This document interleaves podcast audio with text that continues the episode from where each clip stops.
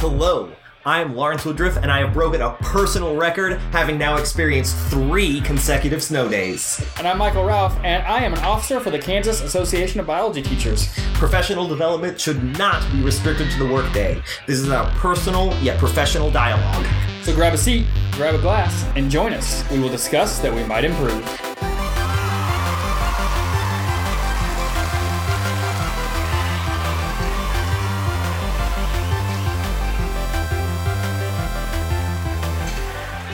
Today, we are drinking Ballast Point Brewing Company Victory at Sea Imperial Coffee and Vanilla Porter.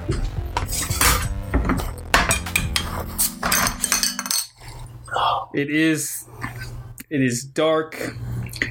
The head in particular is there but is also dark. I uh we've got a theme going on the show. I like porters, I like dark beers, I like imperials. This is all of those. This is gonna be great. And I am over caffeinated today, so now we're having a beer with coffee also, so there's a sub theme for me as well.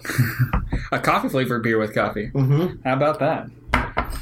Yeah. So this month we're coming back around and we're going to have some more technology discussions. And as I was trying to figure out what ongoing conversations were being had in the education space regarding technology, I came across a Medium article by Fred Davis, and I actually came across it because there was a quote I wanted to use, and his article had that quote as part of his title, and so that was how I came across it. Yeah, this piece uh, appealed to me actually uh, uh, because I love this technological doom speaker stuff, and uh, it was a very cautionary uh, in that um, we are poorly equipped to be consciously aware of, of how tools shape us. And so it was cautionary as our development of new technologies becomes more rapid, then how those technologies are changing us becomes less obvious. And so this segment is actually an attempt to respond to some listener critique that we got several episodes ago from Brad Williamson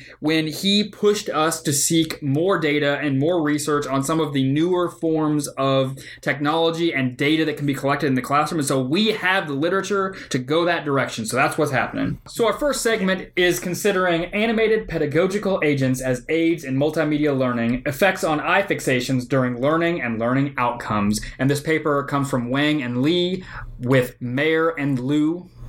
Uh, this research is coming in partnership with a couple of universities in China and California. And they are investigating what do we know about on screen online lessons and what are how can we improve the efficacy of those lessons? That's what they're exploring. And so this is relevant to folks who are looking to flip their classroom or looking to serve online communities. Educational videos need to be considering this. We really need to understand the social implications of putting some of these learning opportunities online in response to social agency theory and the Vygotsky stuff that we've known for a while. So what's that all look like once we go to this online digital space? So this study decided to look at some of what can we do to be more responsive to what we know about how people learn in a social context.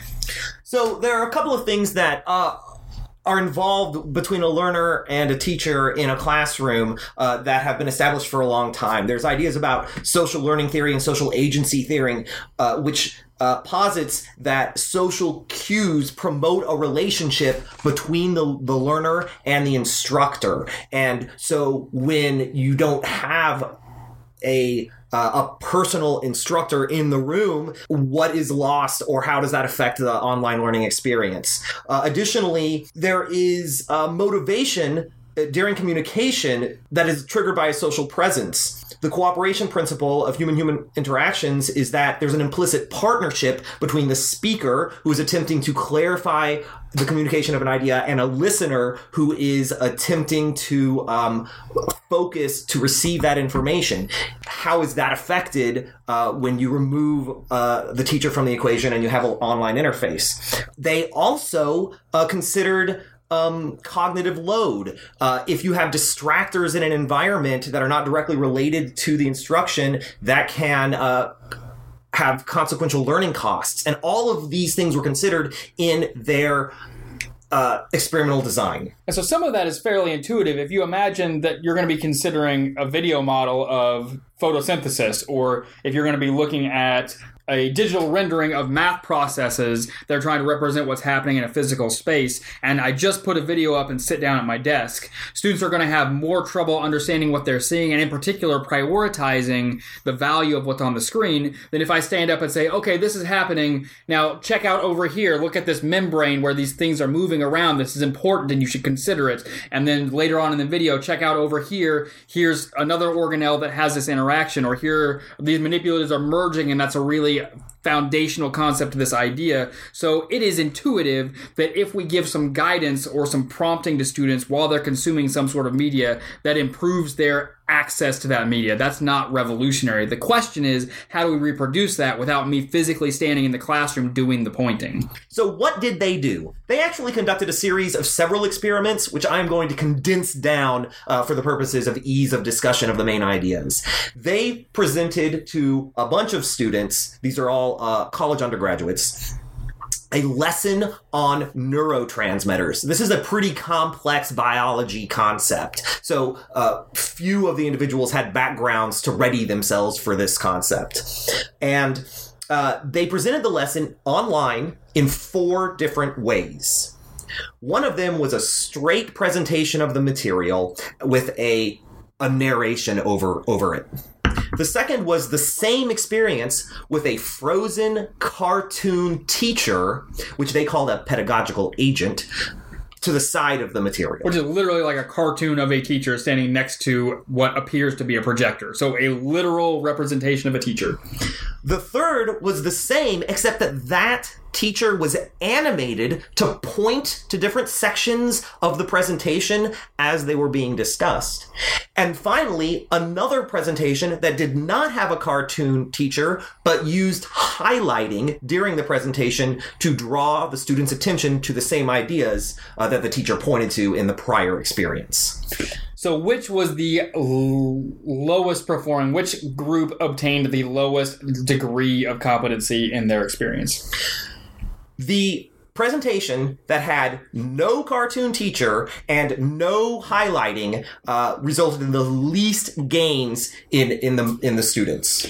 What I thought was interesting was the middle groups because at play is both a direction of attention because the one without the teacher animated portion did have an improvement in gains, but it was not they didn't recover all of the improvement that was present in the animated teacher, which goes to tell us that there is some social interaction and social cueing happening from even just a simple cartoon teacher. So we've got social dynamics at play in addition to processing and attention direction. Overall, the results were a animated gesturing cartoon teacher uh, is the best way to direct the attention of the learner, uh, even in these online spaces, even more so than simply highlighting the important material as it's being discussed. An additional component that they researched during this was uh, eye tracking. They were um, deciding how engaged an individual was by using the, their eye motions as a proxy for engagement. Are they looking at the critical components of this lesson on this screen? Are they distracted? Are they not involved? And by tracking those eye motions, they found that yes, signaling does uh, address and redirect some of the attention of the individual, but it doesn't uh, engage them uh, for as long as periods of time as the animated teacher engaged them. So even just tracking eye motions, the cartoon teacher was still the most effective. Mm-hmm. So what was interesting, I actually had occasion to bump into Brad Williamson uh, just in passing because I sent him this paper and said, haha, we have found something that I think might address some of your concerns. Send me more concerns. And he was like, I will. Uh, he mentioned that yes, while this is this addresses some of those questions, the issue is I am I'm not a professional animator, so I can't create animated teacher cartoons for every one of my online videos. So what's actually actionable about this for a classroom teacher who's got a hundred other things to do in a day? I think that critique is um, is really really valid uh, and i was experiencing that myself uh, i have some other concerns with how this was uh, executed the the tests that they did occurred immediately after the lesson was given which means ultimately they were they were still assessing what was in the working memory of the individual and not necessarily what their brain was going to retain or take away over long term so this is there's kind of a little bit of um uh, uh, a narrow scope of how these uh, brains were affected at the time But I mean, quality of loading working memories. I mean, I struggle to come up with a narrative where we're going to flip effect. Like I, I have directed my attention to appropriately prioritized information, but retain less of it because of a social interaction. I would be very surprised by that. So yes, that's a valid critique from experimental design standpoint, but I don't think I wouldn't anticipate that that data would change our interpretation. fair enough i'm starting with my softer critiques anyway All right, yeah. Cool. now- I'm feeling loose. I'm getting getting warm. Okay, so then, uh, as as Brad Williamson suggested, so what? Animated teachers are better than not animated teachers. What does that have to do with me in the classroom? And I agree with that perspective. When I was reading this, I actually I was actually inspired and drew some connections with an entirely apparently separate, although I drew connections between them, research that was done in the 1950s. And uh, for those of you that have um, uh, studied behavioral science, behavioral psychology, you may remember or know about the uh, Harlow monkey experiments. This is where they had a monkey in a cage, and uh, this baby they, they had multiple baby monkeys, and some were one was raised by a wire cloth mother with a bottle, and another was made with a cloth monkey uh, mother with a bottle, and they gave these these monkeys um, some stress experiences and watched their response. And the monkeys with the wireframe mother did very poorly in coping with that stress response. Um, they showed distress behaviors for much longer before being able to equilibrate. And they did that with and they tried to do that without in interfacing with the cloth with I'm sorry with the wireframe monkey. Whereas those with the cloth monkey ran to the cloth monkey and gripped and became soothed uh, in a much yeah. yeah in a much shorter amount of time after the stress response. And to me this is kind of what I'm looking at when I see this. Um we have you can do a lesson with a wireframe monkey with no social cueing at all and you'll get some response then you can give a lesson with a uh, a cloth monkey this would be an animated teacher that can give some of those uh, cues uh, and you can get a better consequence but ultimately and here's the catchphrase people I'm the real monkey.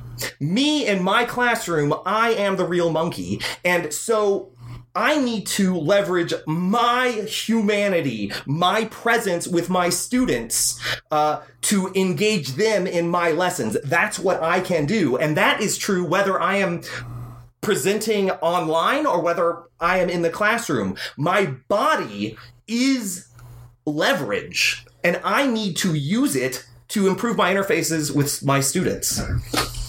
Well, that's valuable in your classroom, but I can't fit 1.2 million viewers into your classroom. So I'd be genuinely curious to know whether a videotape of a PowerPoint presentation from an actual live teacher produces different gains than an animated presentation with an animated teacher because there's an entire book the man who lied to his laptop that showed us that humans do respond similar to that monkey with the the soothing behaviors even with a non-authentic mother figure. So scalability matters here. Like you can serve 30 students really well, but there are a lot of folks who are working in online spaces, you included, for which there is not a classroom equivalent. Uh, that is key. The monkey who had access to that cloth mother did better than the monkey without it.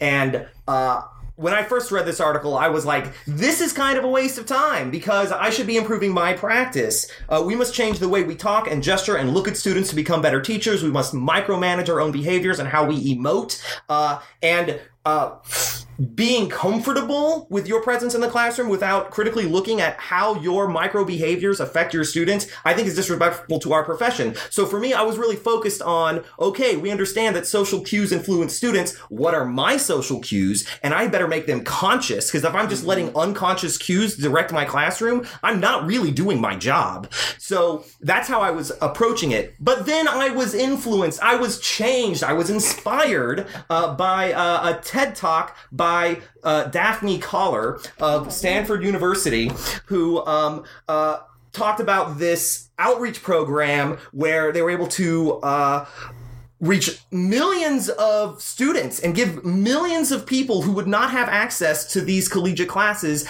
access to these collegiate classes. And that reminds me, the cloth monkey is better than no monkey.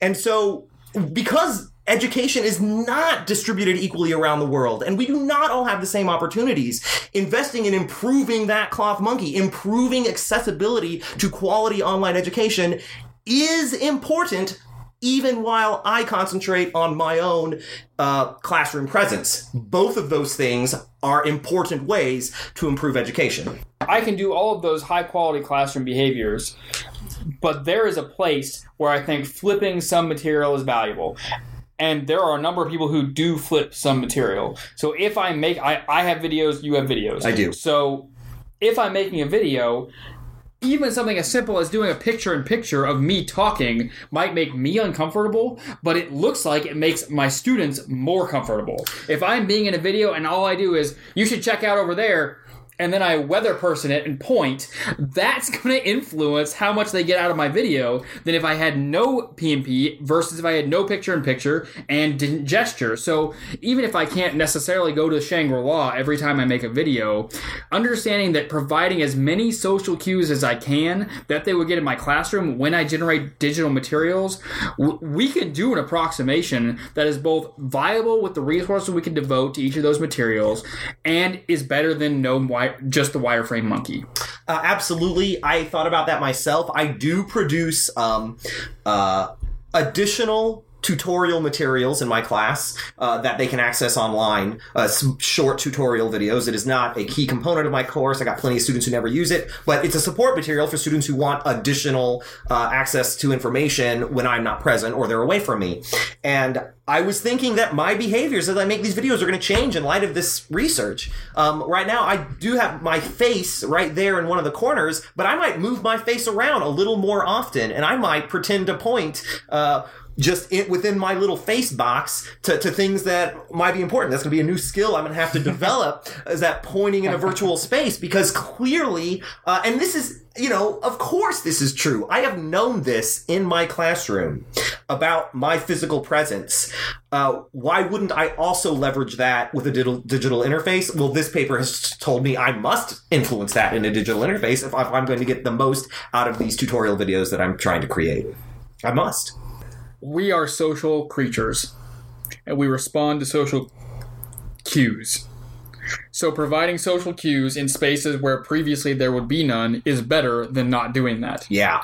So, once you say it in a general form like that, that has all sorts of applications. Absolutely. So if I'm doing if I'm doing digital materials and can link them back in the classroom where I can provide social cueing and social reinforcement validation, then that's valuable. And it's funny you mentioned TED Talks because there's another one that provides the research to support that idea. Three fears about screen time for kids. And that's something that brings me deep disequilibrium because screen time has a cost at the beginning, but she provided some compelling research that shows that if you reinforce that screen time with social validation and interaction reinforcement afterwards, you get higher gains than just the social interaction or just the screen time. It is better than either one by itself, and that's compelling to me. So finding ways to provide social reinforcement matters to us and our kids. That is, we must do that in all contexts, but digital contexts in particular this reinforces and not weakens the critical role of teachers in classroom and in distance learning. The distance learning, the digital learning improves when you mimic teacher behaviors. Hmm. So uh, let's not forget that we are we are we are trying to give something that is not universally available. It, uh, in the in the Diane Koller TED Talk, the ideal experience was still a one to one tutor person ratio and we are we are we are trying to improve the online experience because we don't have a society where we're ever going to pay for a one-to-one student personal teacher ratio now i think that we i think that as a society in lots of societies we could do better to improve teacher ratio and i think that it is possible to improve it but even i accept that that one-to-one ratio is not achievable so we have to remember that this is not de-emphasizing the role of teachers. This is actually uh, supporting the role of teachers and that we need to continue to look at those positive interactions interpersonal in a classroom so that we can try to recreate them as best we can within our limitations to those that don't have that available so what's interesting, I kind of had my mind microblown even as you're making those comments just now because this actually informs some of the frustrating experiences that I and some of my colleagues have had in the blending learn the blended learning spaces and the online only coursework where it's so focused on discussion board posting and reflection writing. If all I'm ever doing is writing text, I am working with a wireframe monkey. That's Yeah. so of course that's not resonating with students. They're not investing critically or uh, cognitively. And so their returns are greatly diminished because we are depriving them of all those social cues. So video responses are superior to text responses, and video interactions are superior to just simple video responses. Reproducing social interactions is valuable and explains some of the frustrations that we're having in the digital space. I just can't complete this without getting some of my critique. Though, though the Daphne Koller TED Talk just changed my life. Uh, I can't, I can't get away without giving some critiques of that particular work. Um, and so, one of the things uh, about what she was doing is that she was working with college age. Uh, mostly non-traditional students, and these were all self-motivated adults that were intrinsic they were not compelled to be there by any external force uh, and they wanted to engage uh, uh, with the lessons at the distance that they were at through the media that they could. Uh, which means uh, her you know we cannot accept that oh this is the successful model let's implement this in the classroom because it worked for them. I don't think that that is an appropriate panacea. And additionally something that irked me is that when she said she compared the online experiences with her own her own uh, her own classes. And she said these things. She said when i ask a question in class 80% of the students are scribbling the last thing i said. 15% are zoned out on facebook. We've got blurters that answer the question uh, before others uh, b- before others hear it. And then the lecture moves on before most of the students know a question has been asked she was attempting to draw contrasts between the classroom experience and the online experience, but I would like to say that that is not a problem with a classroom environment. That is a problem with practice. That is a problem with the agency of the teacher.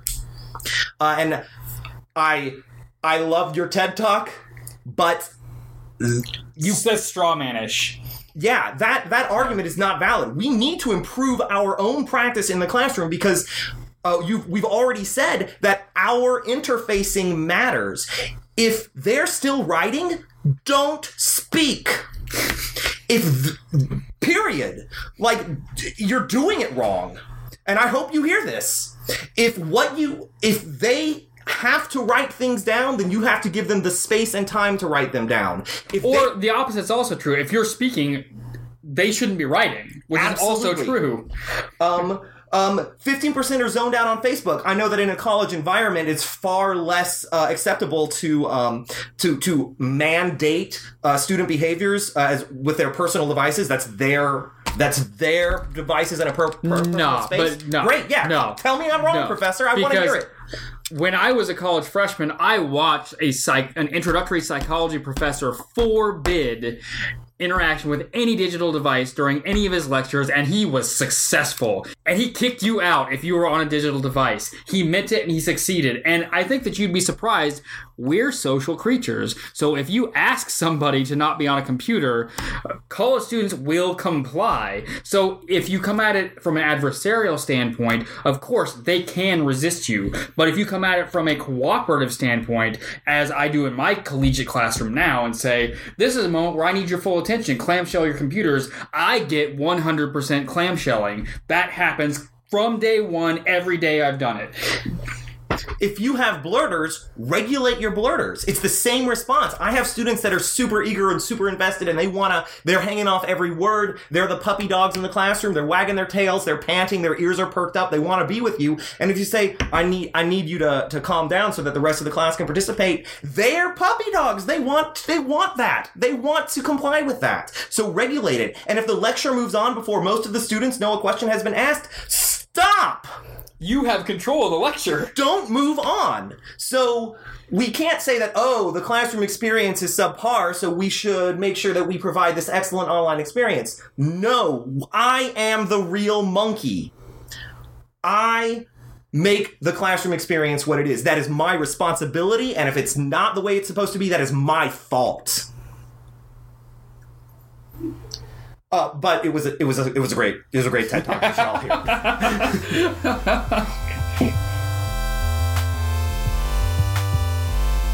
Now we do other stuff.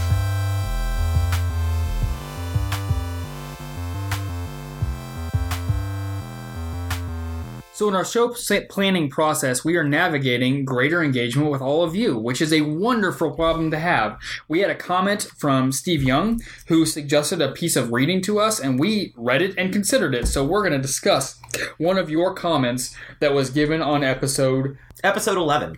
This is a blog post, so it's an opinion piece from Terry Heck. Are schools prepared for great teachers? And it's considering the nature of disruption and especially the tension between scaling best practice and supporting best practice. This is a pretty short read that feels like a pretty typical blog post in that it is infused with emotion and personal perspective uh, as you go through it. Uh, now, that's something that I uh, resonated with and respond to positively, but that is not necessarily how everyone responds to such things. Yeah, I, I'm a robot with the emotions of a rock, and I read it and was like, I'm waiting for my first citation. So I didn't quite respond to it as much, although he, he made some salient points that I think we need to highlight and respond to because it was not without value. The general thesis of the piece to me seemed to be that seeking this idea of a guaranteed and viable curriculum, which is a phrase that's popularized by Marzano, is directly at odds with supporting the agency and autonomy of individual teachers. Let's first discuss what a what was it? Achievable uh, viable guaranteed and viable curriculum. guaranteed and viable curriculum. Uh, so what does that mean and what should it mean and, and what does that mean to me? Well because his general point was that for it to be guaranteed, it means that it has to be out of the control of the individual reproducers of the curriculum, which necessarily means that none of them can be extraordinary because they must all be consistent with the guaranteed qualities of the curriculum, and that will necessarily tamp down great teaching. And I don't disagree with that line of thought. I believe the heart of the critique lies in a misconception about what a guaranteed viable curriculum is. Can we, as a society, a board of education, a district administration, or classroom teachers, actually define what is achievable to our students before we meet them? And that is the attempt of developing standards. That's the attempt of developing a guaranteed viable curriculum. But the quintessential problem is that only the student can guarantee anything about what they learn. So when we attempt to define this is the answer for 11th grade science without considering the individual students in our class, that is engaging in an act of hubris. I believe that setting goals uh, that are relatively robust and reasonable uh, is good because we have to have targets. But then we have to respond to the students in our classroom appropriately to teach them where they are at and what they are capable of. Defining it before we meet them can give us a starting place, but then we need to change ourselves in response to where they are and what they can do.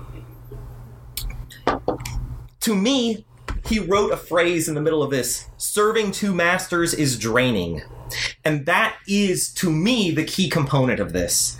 Um, how can we both serve what I call over standardization because I'm not I'm not trying to say that we shouldn't have standards. I think that we should, but uh, I believe it is a mistake for us to recognize the standards exist without students. So this seems to be a standardization versus differentiation issue.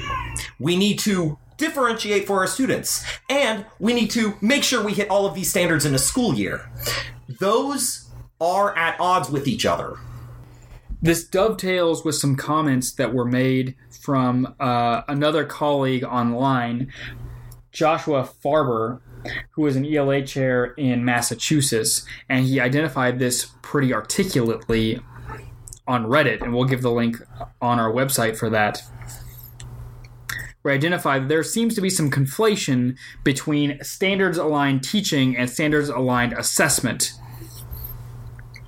And the crux of his argument, which was articulate, but more than I can give you here in this moment, is that too often we're presented with the problem where we have standards that feel or that we judge to be unachievable with our current students.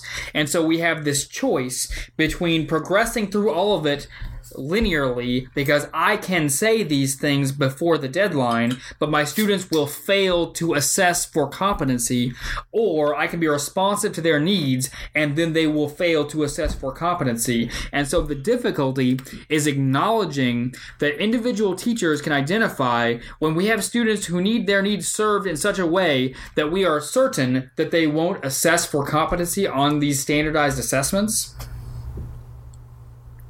or I can lecture really quickly so that I have said everything they need to know before the standardized assessment. So I can feel like the standards were met, but my students will still fail the standardized assessments. So the tension's not actually between standards and differentiation. The tension is between assessment and differentiation. We're dealing with two issues here. We are dealing with the issue brought forth by Young do schools support excellent teachers? And I have further responses to say about that in regards to this discussion. And then do inferior modeled assessments uh, because that's that's what you're discussing, right? That's what They're not inferior. They, I think that they're the same issue. Is the argument that I want to make? I think they're the same issue. They're going to be assessed. They don't meet some particular standard, and we're right. We're right. They're not there. This particular student doesn't read an 11th grade reading level. True statement. Why? Why don't they read at 11th grade reading level? Is it because they've been below re- grade reading level for the last six years? Or is it because you didn't say enough things in your classroom? So, as a teacher, do we provide the autonomy for a great teacher to recognize that student needs to get from a third grade reading level to a sixth grade reading level, and that's three grades worth of growth? Great job! You did your job and more. Well done. Or do we say they're at a sixth grade reading level, which is not an 11th grade reading level, you have failed as a teacher? Our response to their appropriate assessment of that student developmental needs when the assessment is correct, they are not on grading level. Okay, so on our website at twopintplc.com, I have responded to Mr. Young's initial comment regarding this article. And so I'm just going to hit a few points. If you'd like more details, you can go there uh, to read this response. But essentially, uh, teachers are susceptible to social pressures. So they we investing in ourselves and our work are still subject to, to fears of rejection and sanctions and judgments of others. So if we have a system that implicitly expects this amount of content in the school year, period, that's your responsibility. That imposes an expectation of compliance on the teacher that disregards that teacher's relationship with their students.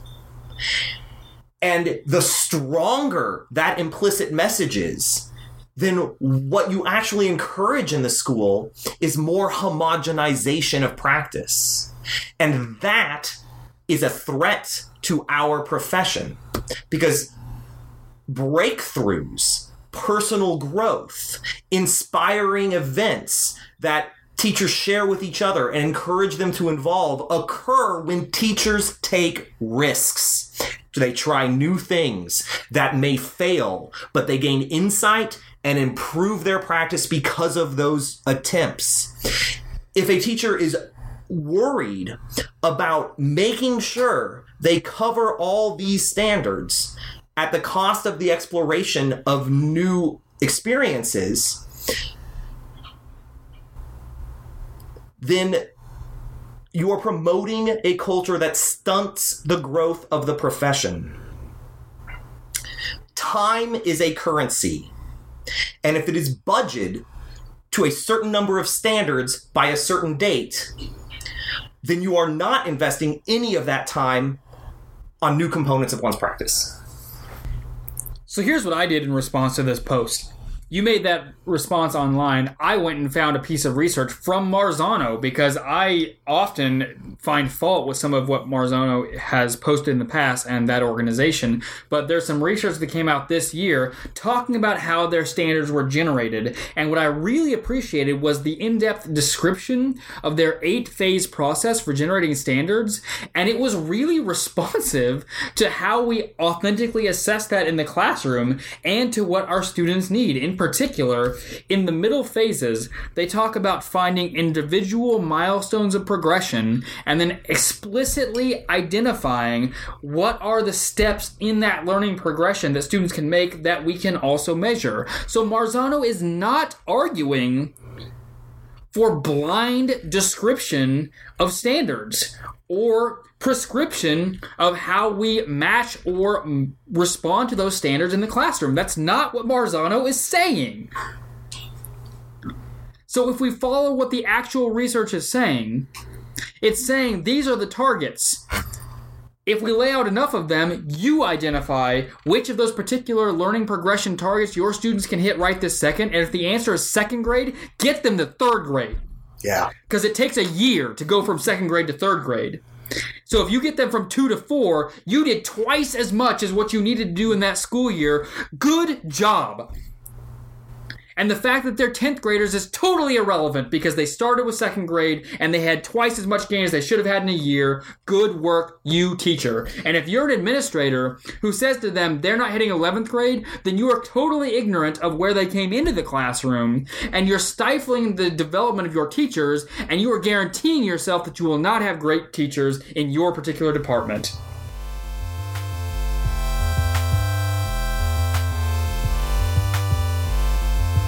This is better with all of you.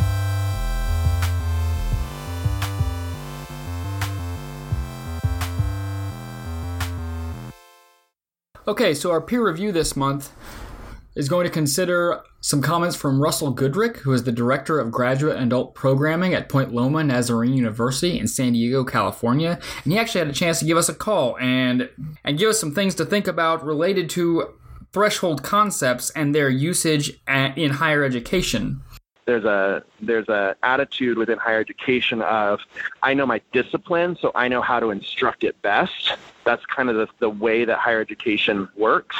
Um, and so to to add in an educational theory um, of how to deploy knowledge and how to to effectively um, convey knowledge uh, kind of robs the faculty of that um, of that man superiority, and that, that's a little rough, but um, but it, it, it strips them of their ability to be the one who uh, is kind of all knowledgeable in their subject in their field because there's someone else telling them or some other theory instructing them on how they they should do their job and how they should convey and build curriculum we talked last month with Dr. Hallman about the necessity of content expertise if I'm going to be an effective curriculum specialist. Yeah. So it is false. And that's consistent with my anecdotal experience with companies who provide, we are an online learning company, so come to us and we'll build your course. Those experiences have been consistently bad.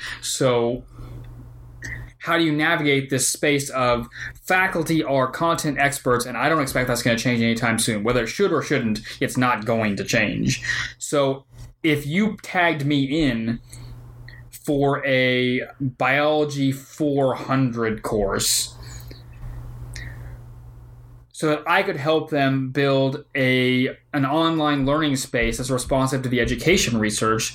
I think that partnership could be really productive. I think that we could make a, a course that's a lot better than leaving them to build it by themselves.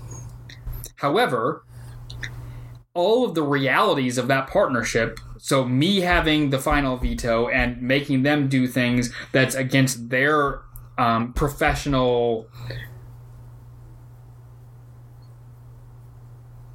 judgment or me trying to support somebody who wants to do things that are intuitively satisfying but inconsistent with education research like all of the things that are the reality of that implementation feel terrible, but conceptually it feels like it be it could be really productive. And so I wasn't sure how to resolve all of that. I wanted to talk about it at some point in the future because it didn't never really come up during the primary citation. So it's, uh, I mean, the major theme is resolving the general lack of pedagogical awareness and technique at the post secondary level. How do we resolve that? Here are some propositions. What are the strengths and weaknesses of those? Especially with the general push towards more online learning spaces because they're more efficient from a resource standpoint. Of course, that makes us, yeah, I mean, from a resource standpoint. Because Yeah. there are plenty of struggles to be had with an instructor in a classroom who isn't ed- trained in education. They're super effective if you believe into the linear content delivery system.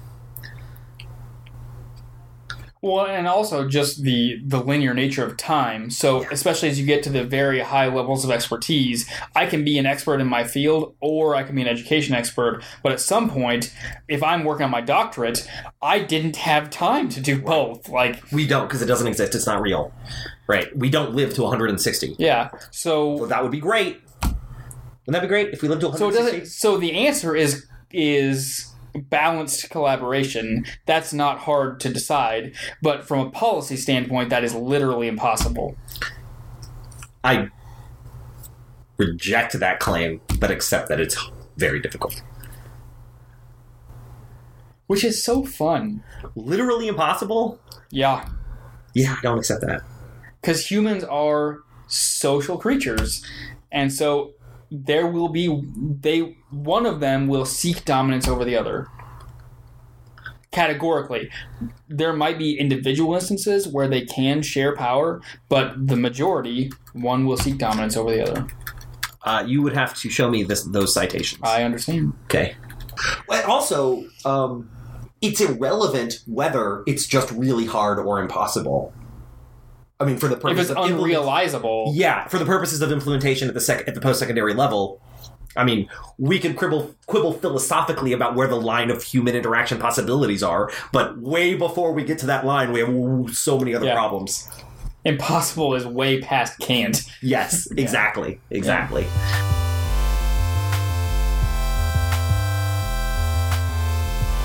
I didn't like any of that.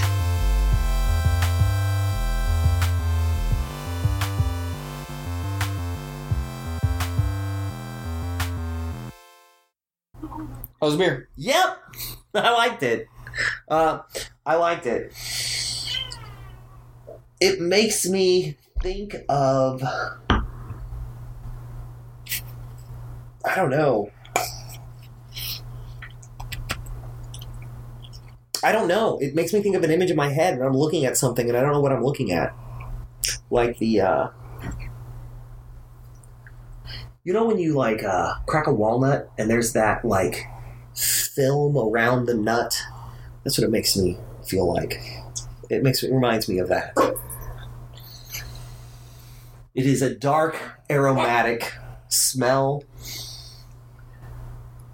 it is it is cool when it starts and finishes warm. It has a hint of sweetness, but is is primarily a bitter a bitter presence, which I enjoy. It's not hoppy at all, at all. I don't I don't not even a hint. It's pretty damn good. I like it a lot. It is good. It's a your imagery is so rich, and my answer is it's a doorway to a dark room in which I want to sit. so it's like, come on in, and I'm like, I will. Thanks for listening. We got a great website. Join us on Two Pint PLC, or we're posting on Reddit. We're doing I don't know Twitter. We got other internet nonsense. Or subscribe and listen in next month. We appreciate you listening. Give us a comment. Discuss research. and struggle well.